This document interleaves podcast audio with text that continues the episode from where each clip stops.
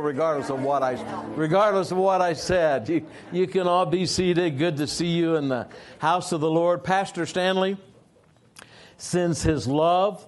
Things are going well at the Dreamland Children's Home, 150 or 149 children right now. Uh, there is still some fighting going on in Juba and in that area. And uh, one of the biggest challenges we need to uh, pray for now is that is because of the fighting, they're having problems with some of the crops that they're putting out there. And for the Dreamland, we are blessed. We've got about a six month supply there. Should be in good shape. But, uh, but by the same token, as that continues to go on, if it does, then some of that food will be going out to some of the people in the area. So uh, we really need to continue to pray. Father, we pray for Pastor Stanley and all those precious children at the dreamland. And Lord, it's somehow in spite of what seems to be just a continual political challenge and a tribal challenge that you can weigh in on that thing and settle that issue over there, especially for the sake of the children especially for the sake of the children. Lord, some of those children have known nothing but warfare and, and Lord, the trauma that goes with that. But the bright light of the dreamland really is a light to the entire nation over there. And we thank you that we are training future leaders that will help change that nation for your, for your glory. And we thank you for that in Jesus' name. And everybody said, Amen. Amen. Today is a very special day. Number one, it's the day the Lord has made. Number two, it's Thelma Snuggs' birthday. Let's all say happy birthday to Dr. Snuggs. Glory to God. We are excited. to Give her a hand back there. I'm not going to tell the story of your 50th birthday. How many of you would like to hear it? All of you converge upon, oh, we can share it real quick.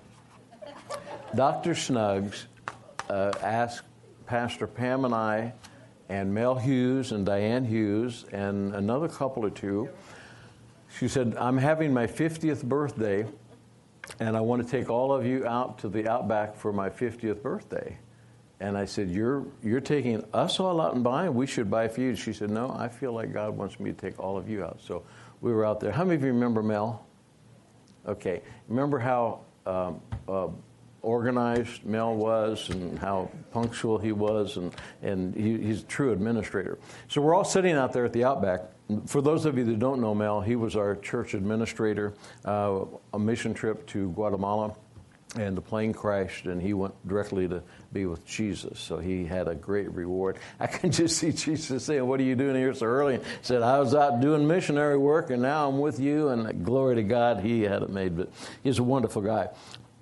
So we're sitting out there talking about birthdays. Help me out if I'm missing some of it. And, and something came up about a, a, date. Mel had a date or something. He said, well, yeah. yeah, and said, well, what about her date? And she said, when she was born. And he's, and he's just sitting there looking quizzical.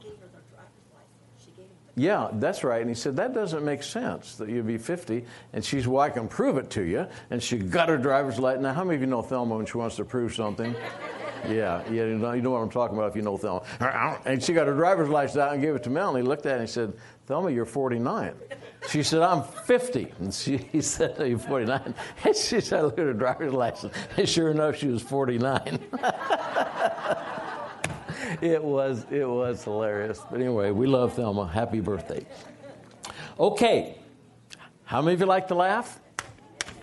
I've been working on a message, and I don't know when, when I'm going to share it. I don't know who's sharing Sunday, Pam or myself, but, but uh, uh, the message is on uh, the, the power, the powerful force of joy in our lives and what it does, to us uh, medicinally and how God created it. And it all starts to make sense then when you think about joy. So it's good to laugh. Now, I got this off the internet, and when I read the bio of the person who put all this together, he goes around talking to young kids, kind of like the old Art Linkletter. How many of you remember the Art Link? Kids say the darndest thing. Well, his comes up. Kids say the funniest things too. Couldn't find one, or I'd have brought it along. But this is kids say the funniest things too. Honey, you'll love this. Uh, the, the title is basically uh, talking about dating and, or actually marriage, is talking about marriage with, with young kids. So, how do you decide uh, who to marry? You got to find, now, this is a 10 year old. You got to find somebody who likes the same stuff. Like if you like sports, she should like it like you like sports, and she keep the chips and dip coming. Okay, this this 10 year old Alan. No person can really decide before they grow up who they're going to marry. God decides it all way before, and then you get you find out later and get stuck with it. That's that's Kirsten age age 10. what is the right age to get married? 23, this is the 10 year old Camille. 23 is the best age because you've known the person forever by then. this is little Freddie, he's age six. No age is good to get married at. You got to fool around to get married. oh, no, I read that wrong. you got to be a fool to get married. you got to be a you got to be a fool to get married. You want to help me? I think I am going to help tonight. you want you want to you want to so we can still have a service on Sunday. Here's an 8-year-old. You might have to guess based on whether they Oh wait, how can a stranger tell if two people are married? You might have to guess based on whether or not they're yelling at the same kids. I like that. What do you think? This one, one of my favorite. What do you think your mom and dad have in common? This is an eight year old girl. Both don't want to have any more kids. what do most people do on a date? I got to get this one right. Dates are for having fun, and this is an eight year old. Dates are for having fun, and people should use them to get to know each other. Even boys have something to say if you listen long enough. and this little Martin, age 10. On the first date, they just tell each other lies, and that usually gets them interested enough to go for the second date.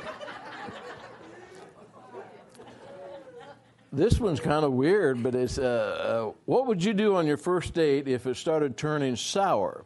This is a nine year old, Craig. I'd run home and play dead. The next day, I'd call the newspaper and make sure they wrote about me in the dead column. this one is uh, When is it okay to kiss someone? And the first one is by a little girl named Pam.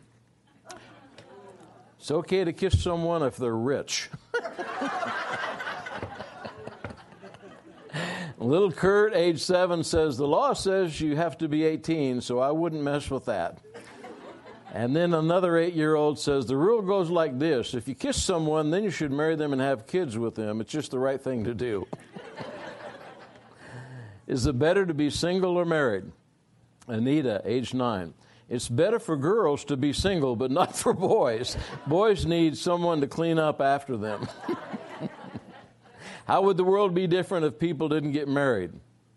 Kevin, age eight. These just precious what kids say. Sure would be a lot of kids to explain, wouldn't there? now, this is what it says. It's kind of cute coming from a little 10 year old boy. How would you make your marriage work? Tell your wife she looks pretty even if she looks like a truck. Oh, glory to God. I just like to laugh. We're going to talk about this sometime later. But when you laugh, your body starts secreting, um, what are those things?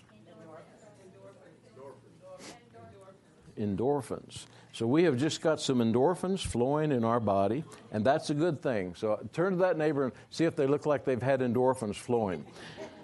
Because if you don't have some endorphins flowing, you look like an old sourpuss. And nobody wants you to look like that because you're supposed to look like Jesus.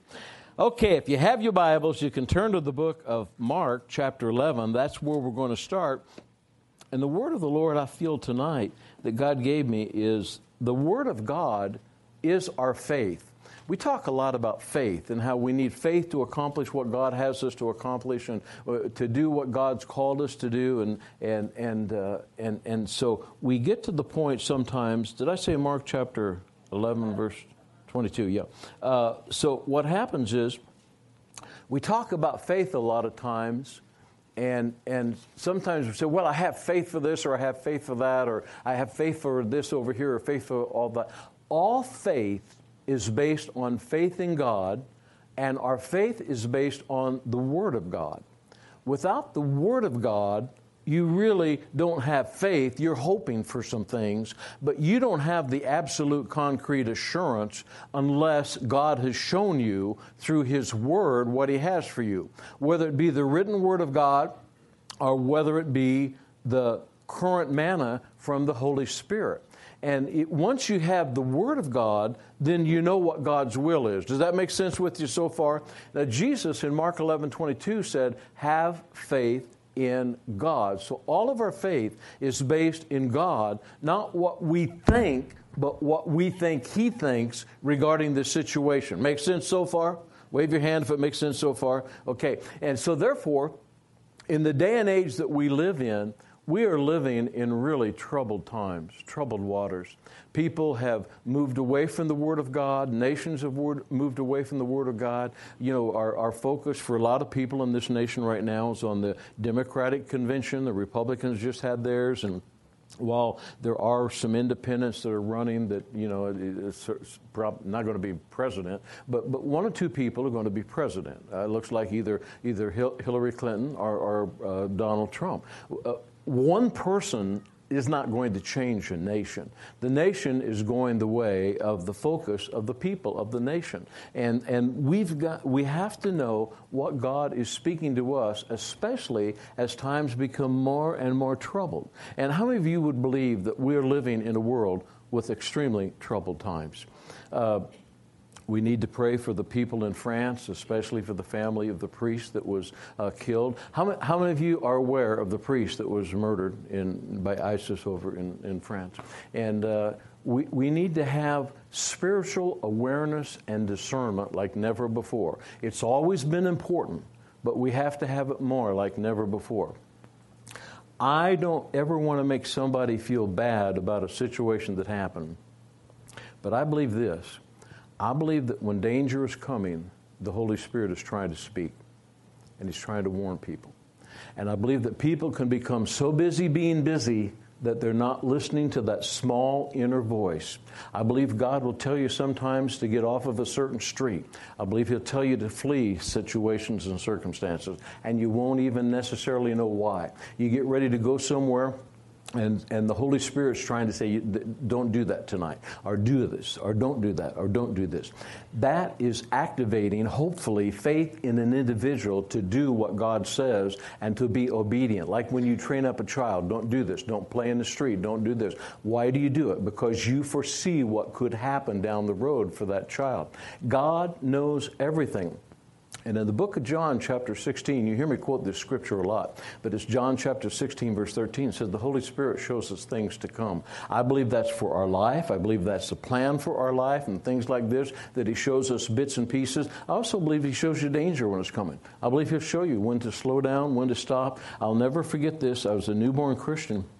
And somebody told me that you just need to do whatever you feel God is showing you in your spirit. I didn't even know for sure what God said or how it was. I just knew I had feelings. And I was driving down Highway 52 years and years ago and I was driving too fast, but I was driving down Highway 52, and there's a car coming down the side road. And as I drove down that car, I just had this overwhelming feeling that I was supposed to slow down. And I just started hitting the brakes, didn't know why, and that car just shot through that stoplight or stop sign and right across the road. Uh, we would have probably been right in the same place at that intersection hitting that. I could have had the radio turned up, which I normally do have. I could have been listening to music, which I normally do, but in this this situation, I happened to be open to listen to what God was saying. I believe He saved my life in that situation. Now, if we get to the point when we realize that the most important thing for me is to know what God is saying and to meditate what He's saying, and to be obedient to what he's saying, then we will start to fulfill his plan and his purpose for our life. I don't know how to say this other than how it feels to me it seems to me like people are busy being busy, being busy, running here, running there, doing this, doing that, running over here, running over there, running over here. When do we actually enjoy the life God has given us? And when do we actually hear what God is saying? And when do we take charge of our life by yielding to the power of the Holy Spirit to do what He's called us to do? we start to perform for other people. In other words, God, God's got a plan for us, but because of the demands that are on us. Now, how many of you is making sense to you so far? Because of the demands that's on us, we're meeting all the demands of everybody right here. How about the demand of God saying, do this and don't do that? Don't do that. Do this. Do that. Well, if I do that, they're going to be upset with me. Well, if I do this, they'll be upset with me. Well, I don't want anybody upset with me, so I'll do whatever the people say. And pretty soon, then, the people are controlling your life. Situations and circumstances are controlling life you are not being controlled by the Holy Spirit. Turn to your neighbor and say, So far, so good. Now, if we get to this point, ministering to myself tonight, if we get to this point, then we're going to base our faith on what we're doing, on what God is saying to me to do, and you do the same thing. There are a lot of people today who are trying to base their faith on what somebody else said. Even a pastor, even a minister, watching TBN. I watch TBN, watching Daystar. I watch Daystar. I listen to other people's messages. But you can't be following other people. You're, you're called to follow the Holy Spirit and the Word of God for you. So when we get to that point, then we're going to enter into faith. Uh, I remember years ago, Dr. Lester Sumrall, who's in heaven right now, told our pastor, Billy Joe Daugherty, who's in heaven also, uh, don't think you could go anywhere in the world and start a church and do what you're doing right here in Tulsa, Oklahoma. This is a sovereign move of God. God has picked you to birth this church in this community, and it is a sovereign move of God you can try to copy somebody else, but it's not an original with God for you. God wants to lead and guide you. Now, this is what faith is faith is conviction, confidence, trust, trustworthiness, and persuasion. The divinely implanted New Testament principle of inward confidence, confidence, assurance, trust, and reliance in God and all that he says to you. That makes sense? Yes. To you. What is God saying to you? And many times people will come to me and they say, Well, so and so said, da so and so said, da da da da da da da da. And I said, What is God saying to you? I said, Well, I don't know. I said, Well, then you get, need to go to the drawing board. Because God is a personal God, and He speaks to each and every one of us. Now, the foundation of our faith is hope that's Hebrews chapter 11, verse 1. Faith is the substance of things hoped for and the evidence of things not seen. You have to have hope, but all of our hope is based on the Word of God. And that if you look at Hebrews, uh, Romans chapter 10, verse 17, it says, faith comes by hearing, and hearing by the Word of God. Let's just say it. Faith comes, faith comes by, hearing, by hearing, and hearing the Word of God. So the more you meditate and hear the Word of God, the more your faith continues to build based on the Word of God for you. If you look at the world situation and you study how terrible the Word is, you can start to become very depressed, very dismayed. But yet, the Word of God to Joshua said, Don't become discouraged and don't become dismayed. So, when we meditate the Word of God, we're meditating the promise of God. And the more we meditate the Word of God, the more we start to believe the Word of God. Make sense so far? Now, how many would like to please God? The way you please God is in Hebrew chapter 11, verse 6. Our faith pleases God. We'll take a look over here. Hebrews chapter 11, verse 6. Without faith, it is impossible to please God. For he who comes to God must believe that he is and that he is a rewarder of those who diligently seek him. So our faith pleases God, but without faith, we don't and aren't pleasing to God. Why? Because it's of faith. Now, we're going to talk about two of my favorite scriptures and stories in the whole Bible. Some of you have heard this before, but it's so powerful on the day and age I believe that we live in. God knows what's going on in this world. God gave us 2 Timothy chapter 3. God gave us the word through his son Jesus what's going to happen as we enter in and as we are in the end times. So we're not going to focus on all the bad things that are going to happen. We're going to focus on what God said that we would be prepared and that we would be ready for everything that's going to happen that would be walking by faith, not by sight, and that we would know what to do based on the leading of the Holy Spirit, based on the Word of God, and based on the position that God wants us to take in every situation. If we're not careful, we can just become busy being busy. And we can learn so much from people and, and from the Bible. Not the last trip to the Sudan, but the time before, I forget which one it was, we were sitting with the regional commissioner of of that area of the Sudan over there. And he would be like uh, probably um, if you took a governor and you took uh, um, a Supreme Court justice, he'd be like that. He, he had total autonomy to rule over everything that happened in that particular area. And he was appointed by the government, but he was also one of the tribal leaders over there. Really neat, neat guy. Young guy, about 30 years old. And we were in there waiting in a list. It reminded me of uh, Moses when you read in the Bible, but I had all these people waiting on him. That's what this guy was like. And had all these people waiting on him, and we were just another group of people. We were there with Purdue University and waiting to hear him, and, you, and we heard him judge, and, and, and he really was a righteous guy. When we finally got to him, uh, one of us asked the question Do you do this all day long? And he said, Yes, I do. They bring all their complaints, all the problems to me. And, uh, and, and he made this statement We don't have time to learn from our own mistakes.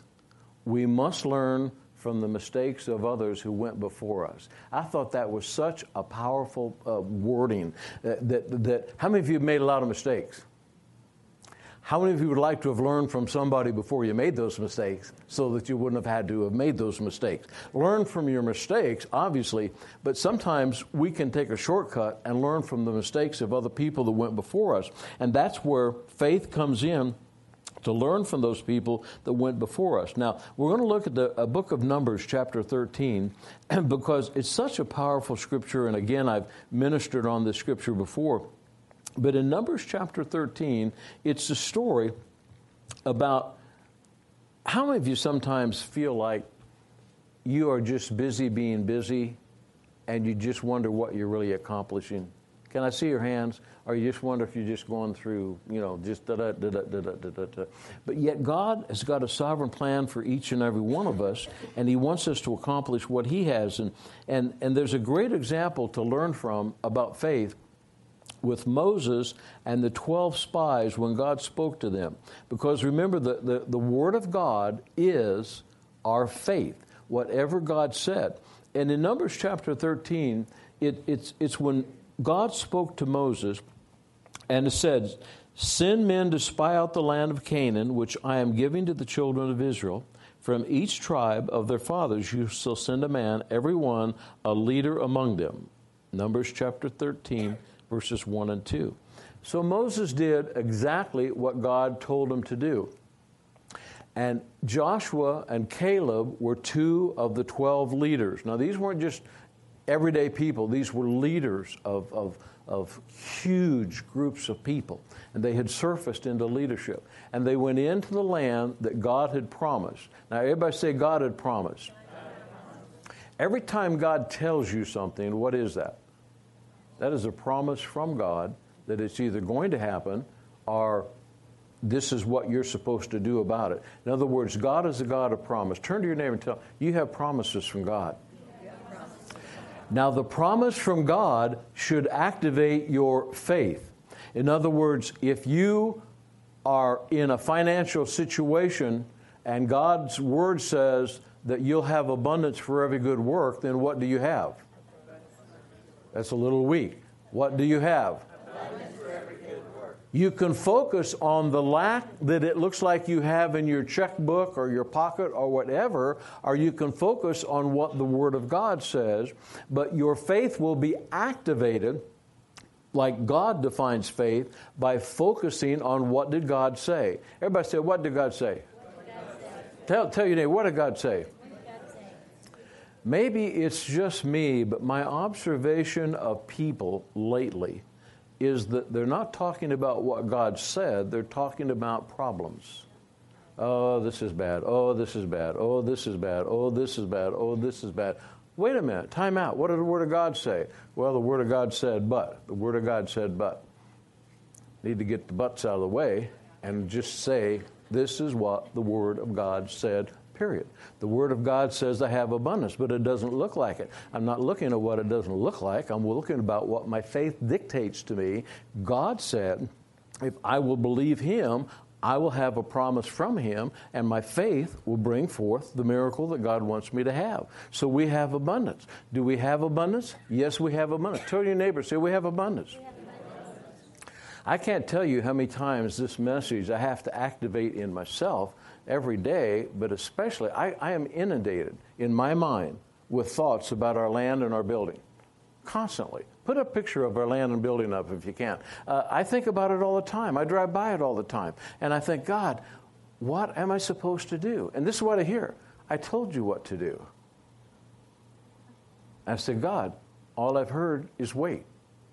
And this is what I hear if that's what I told you to do, that's what you should do.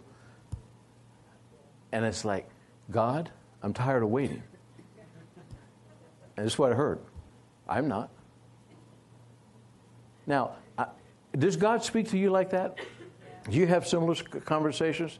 God, I know your plan is perfect, but I don't really care for it any longer. I want you to rush your plan. Now, you know, I don't want that. You know that. I want God's plan. But you have something like that in your life. I drive by that building and think, I'm not doing anything. All I'm doing is praying and saying, God told me to wait. And God, if God told me to wait, then He told us to wait. I could have misheard God, but I don't think I did. I think that's what I'm supposed to do. So I think that I'm supposed to wait. Any visitors here tonight? Anybody else? Okay, all the way in the back. Give our visitors a hand. The reason I say that is because that sign does not exist other than on our computer. That belongs to land, that block of concrete belongs to Landis and Gear. We just used a little creative technology and put our sign up there. Now, I know what God said, or I know what I, I think God said. How many of you know that you know what God said? or you at least think you know what God said, or you think it was God. Is that turn to your neighbor and say, I know what God said.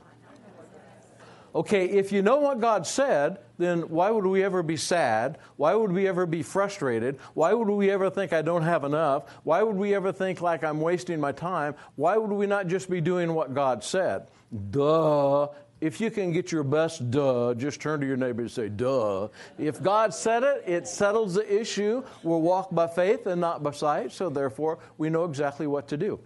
Now, I'm studying the principle and the, and the, uh, the, the, example here. We learn from people who went before us. So Moses knew what God said, the 12 leaders knew what God said, and God launched them through Moses into the promised land to bring back a good report. That was not uncommon in that era or this era today. In the military, when you're taking property, you send out spies. One of the things we're looking at today in our military where we have a breakdown is with the CIA. We don't have the spy network in the Middle East like we used to have. So, therefore, things have happened over there and caught us off guard. The reason it caught us off guard was because we didn't have spies to bring back a report and say, hey, this is going on over there and you need to do something about it. Well, the 12 spies went out and they came back to give a report. Now, they already had the report they needed.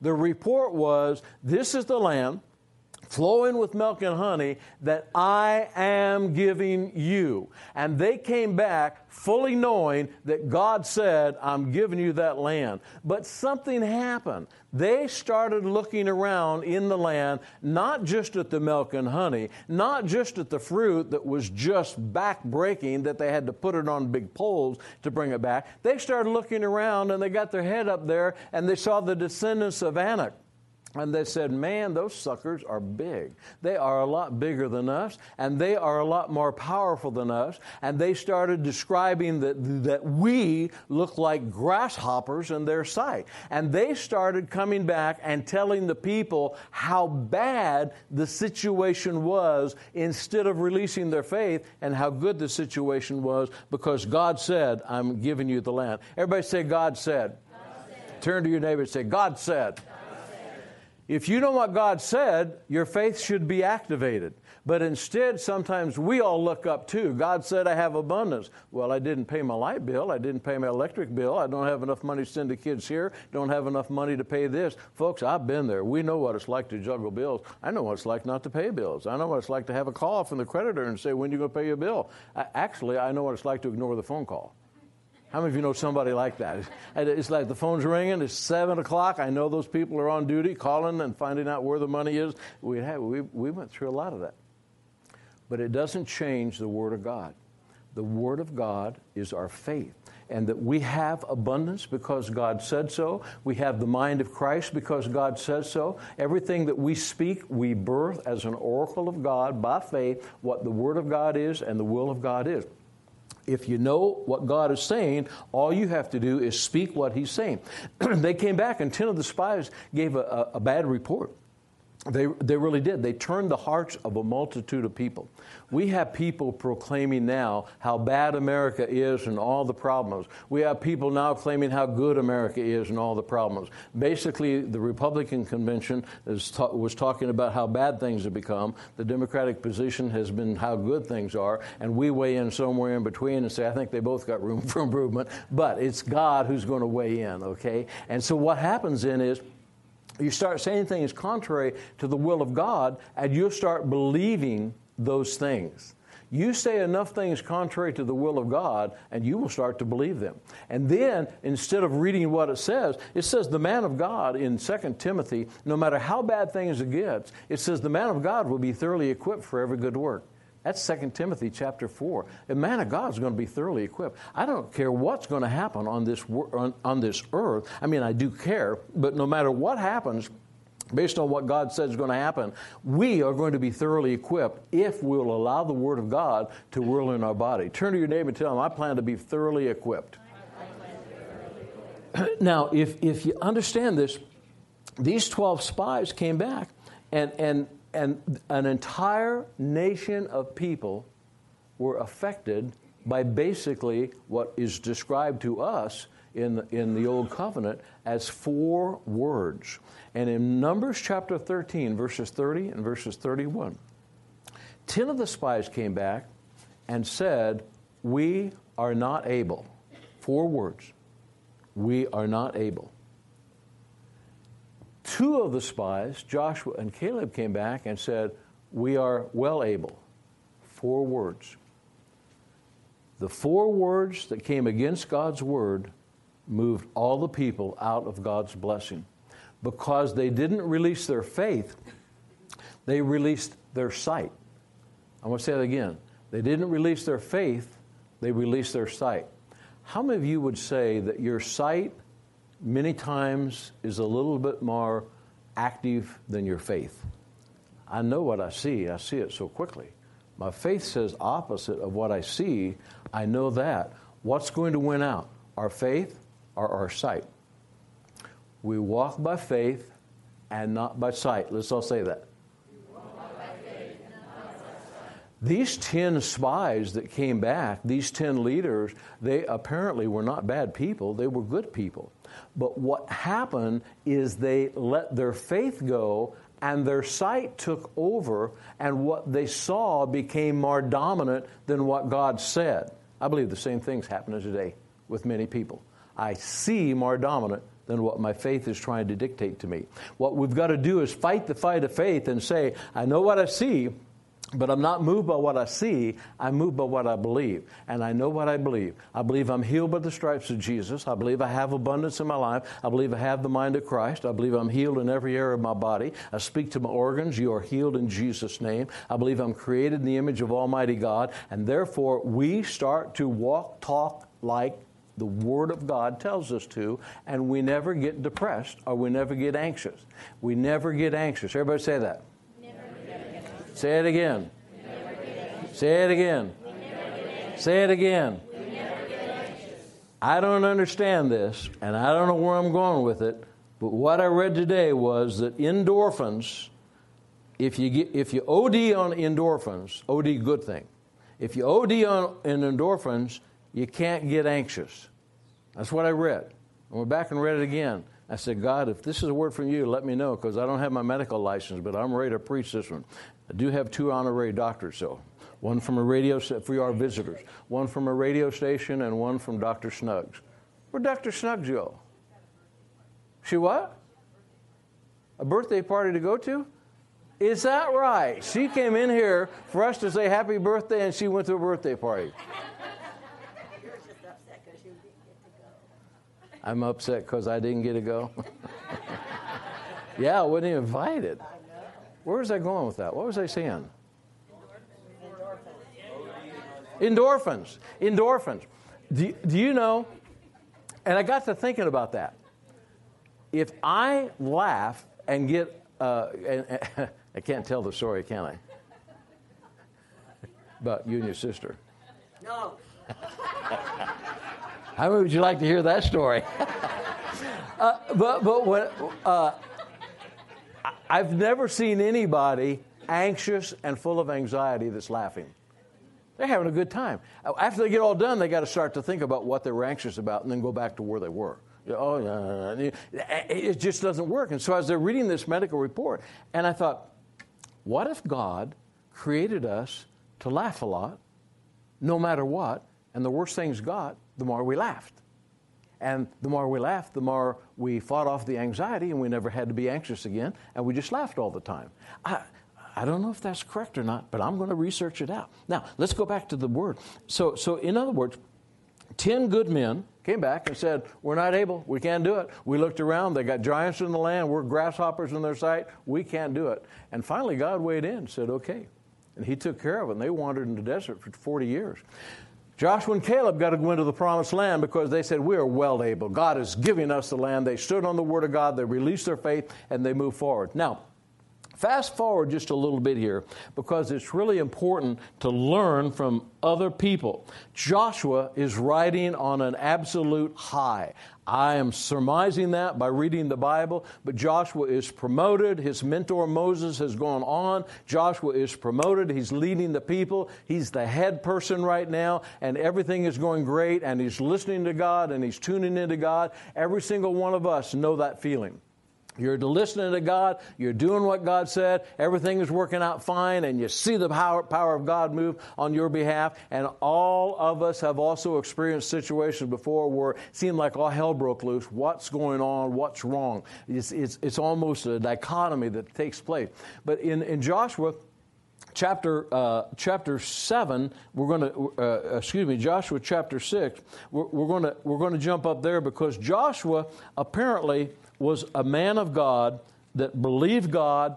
He was Moses' understudy, and, he, and what God told him he believed. And, and in Joshua chapter 1, 8, and 9, it's kind of a summation. We're going to go to Joshua chapter 6, by the way. But in Joshua 1 8 9, uh, w- whether he was wavering or not, we don't know. But, but he just needed to know, apparently, how to lead these people. He needed some, some encouragement from God. Can I see the hands of all the people that from time to time you need some encouragement from God? God's encouragement to you is His Word.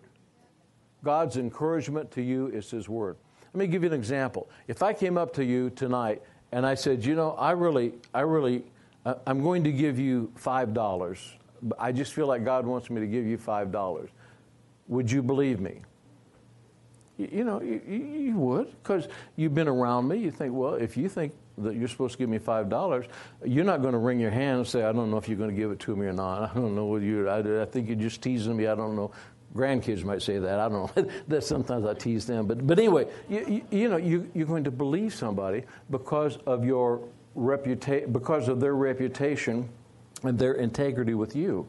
Well, with God, it is absolute. Whatever God said is a promise to you, and it is his integrity, and he can't break his promise. Turn to your neighbor and say, God can't break his promise. He, he, is a God of promise unless we turn our back on him. So, so in Joshua chapter 1, 8, and 9, this is what is one of the most powerful scriptures in the entire Bible. I've, I've preached this thing ever since I heard it in Tulsa. That's where I first heard it. When God said to Joshua, Joshua, if you'll meditate the word, my word, day and night, you will make your prosperous and you will have good success. Don't ever be dismayed and don't ever be discouraged. Now, I wish I could stand up here and tell you I've never been dismayed and I've never been discouraged. I've been both. But you know what? It's better to walk by faith than discouragement or dismay.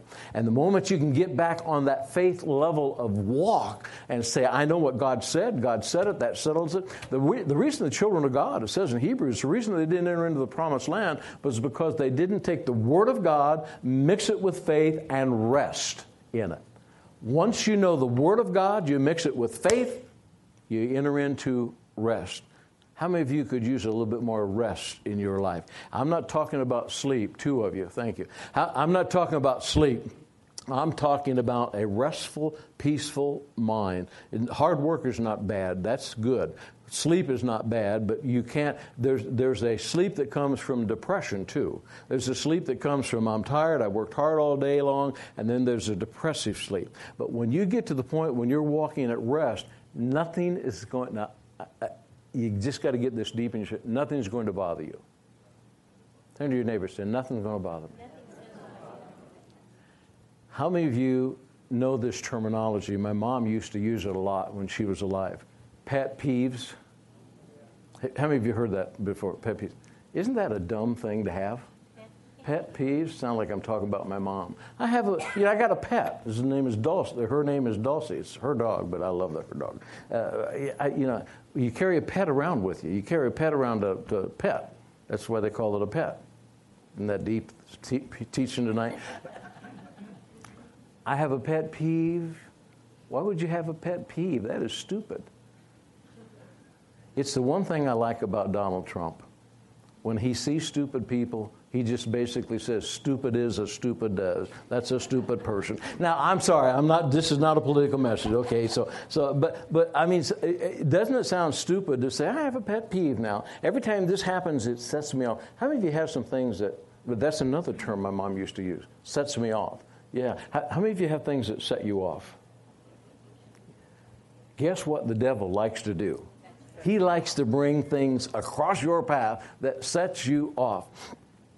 Well, anyway, I'm getting carried away here. Okay, now if we're looking if we're looking at where we are right here, uh, I think where did I end up? Joshua chapter six. That's where we're going. So here's Joshua. He's powerful for God.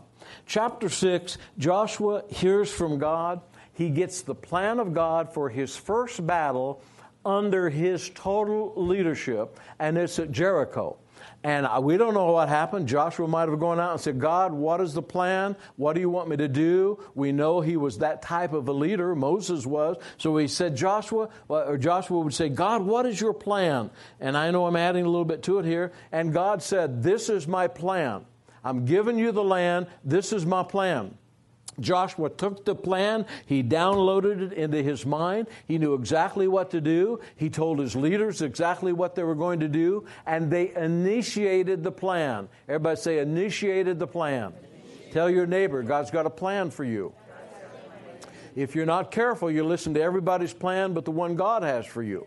You only need to do what God's called you to do, not what other people expect you to do. There are a lot of people that are busy, but they're not doing what God's called them to do.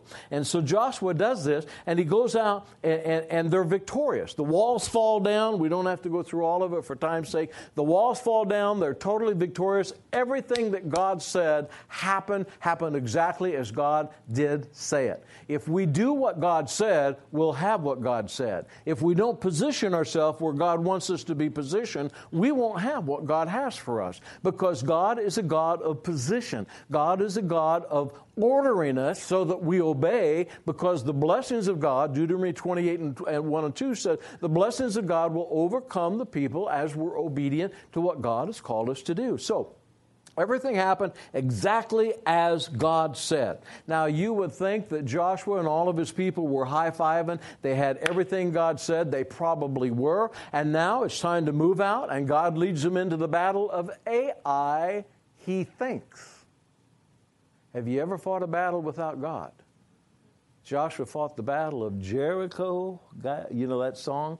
Now he's going to fight the battle of Ai, but you don't hear many songs about Joshua fighting the battle of Ai because he got his butt kicked real fast. I'm going to tell you why he did. And some of you have had yours kicked because you've done something that looked like it was the right thing, smelled like it was the right thing, but it wasn't the right thing. You can learn a valuable lesson from Joshua here. I'm going to paraphrase all of 7, Joshua chapter 7, for time's sake. But they got ready to go up to the first battle of Ai, there were instructions given that none of the spoil was to be taken at Jericho. We know that there was a challenge there with Achan and his family, but I don't believe that was the big challenge. When Joshua got ready to go up to the first battle of Ai, he didn't have the plan of God. I'll just read a couple things to you here, which I think is happening in the body of Christ today. Verse number seven of Joshua. But the children of Israel committed a trespass regarding the cursed things, for Achan, the son of Carmi, the son of Zebediah, the son of Zerah of the tribe of Judah, took of the accursed things. They weren't supposed to take any of the spoil. So the anger of the Lord burned against the children of Israel. Now Joshua sent men from Jericho to Ai, which is beside Bethaven on the east side of Bethel, and spoke to them, saying, Go up and spy out the country, just like he did at Jericho. Go up, spy out the country. So the men went up and they spied out Ai. And they returned to Joshua and they said, Don't let the people go up, but let about two or three thousand men go up and attack Ai. Don't worry the people. These people are few, they're not that powerful. Now, can you get what's happening? Joshua went from listening to God and getting his plan to listening to well meaning people. These people were probably very well meaning. They said, Joshua, the people are tired, they're weary. Yeah, that sounds good. Hey, let's take care of them. You know, what the heck? They, have had a hard day. Let's let them watch television here at the camp, and just a few of us will go up and, you know, let them have a steak. And, you know, if you're not careful, you can enable people by not bringing them the truth of the Word of God. They didn't need to be sitting around the camp. They needed to be doing what God told them to do. And when you read the rest of Joshua chapter 7, you will find out that Joshua went to battle without knowing the plan of God. He did not know what God said. They got defeated up there and had to run down the hill. They re- went into full retreat, and Joshua didn't understand why. And it said Joshua fell on his face, tore his clothes, and cried out to God. And God said, Get up. You got sin in the camp. I, he did have sin in the camp. But here's what I believe would have happened. I believe that if Joshua, in the start of the chapter 7, would have said, God, what is your plan? Are, are we ready to go to battle? Is everything ready to go? I believe God would have said, Joshua, you have sin in the camp. Get the sin out, and then I'll give you the plan. A lot of people today are moving ahead and trying to get God to bless their plan. And John Osteen said this years ago, and I think it's so powerful, Joel's father. He said, I used to cry out to God constantly, and I get on my knees and I say, God bless this plan, God bless this plan, God bless this plan. He said, one night in the middle of my crying out to God, God said, John, John, John, you just need to ask me what my plan is. You won't have to pray so hard. My plan's already blessed. And John Osteen said it changed his entire life. God's plan is already blessed. God is not working for you. Turn to your neighbor and just tell him, God doesn't work for you. We work for God. And God has a plan for each and every one of us, and He knows exactly what we're supposed to be doing. And if we'll do it, we'll have everything that He wants us to have. Tell your neighbor, it's, it's really just that simple. I didn't come up with a catchy phrase. One day I was praying years ago, and this is what I heard in my spirit. Uh, if you live the word, you'll be blessed, and if you don't, you won't. The word, uh, I heard the whole thing. The Word of God is truth, and if you live the Word, you'll be blessed, and if you don't, you won't. Just that simple. I heard that, and I wrote it down. I thought, oh, that's kind of a catchy little ditty. We've been saying it every time since then. I say it all the time because I know if I know what God said, I'm okay. If I don't know what God said, I'm on my own. I don't like being on my own. I've been on my own before. I've tried to get God to work for me, and it doesn't work. Turn to your neighbor and say, It doesn't work for you either. So then, in Joshua chapter 8, Joshua learned a valuable lesson. He got the sin out of the camp, took care of what God told him to do, exactly the way God told him to do it. He treated Achan and his family exactly what God said. Some people today would say, Oh, that's not fair. What about those people? We're not to enable people, we're to train people. You're not to enable your children, you're to command your children. You command your children with love, with compassion, with mercy, but you command your children they're not your buddies to do whatever they want to do. Getting off on a subject here, I shouldn't be on. Okay, glory to God. We'll come back here. So in Joshua chapter 8, it said, Now the Lord, the Lord said to Joshua, don't be afraid. Don't be dismayed. Right back to his original instructions, and then gave him the exact plan on how to take Ai. They went in, took Ai. Everything happened exactly the way God said. Tell your neighbor it's going to happen exactly the way God said. Going to happen exactly the way God said. Now, and the victory was there. Joshua learned a valuable lesson. We can learn a valuable lesson from God. Every single one of us have done things God told us to do, and we saw the victory come, and we've done things the way we thought we should do it, and we hadn't gotten the leading of God, and it didn't work out for us. If we do what God said, we'll always have what God wants us to have. Three things I want to give you as we close this message tonight. Your most important priority is number one, what is the written Word of God. There is a dumbing down of America and a dumbing down of the church today of excitement and charisma and all these kind of things. And I think there's a pulling away from reading the Word of God, knowing the Word of God, and that is the foundation for everything we do. The foundation for all faith is the Word of God. Without the Word of God, you do not have faith. You can hope, but you do not have the Word of God in you. That's why little young people, young children, grandchildren, your children, they got to be brought up in the Word of God because when they get older, they're not going to come back to that original state. Age three to seven is when the foundation of a child, or somewhere in there, I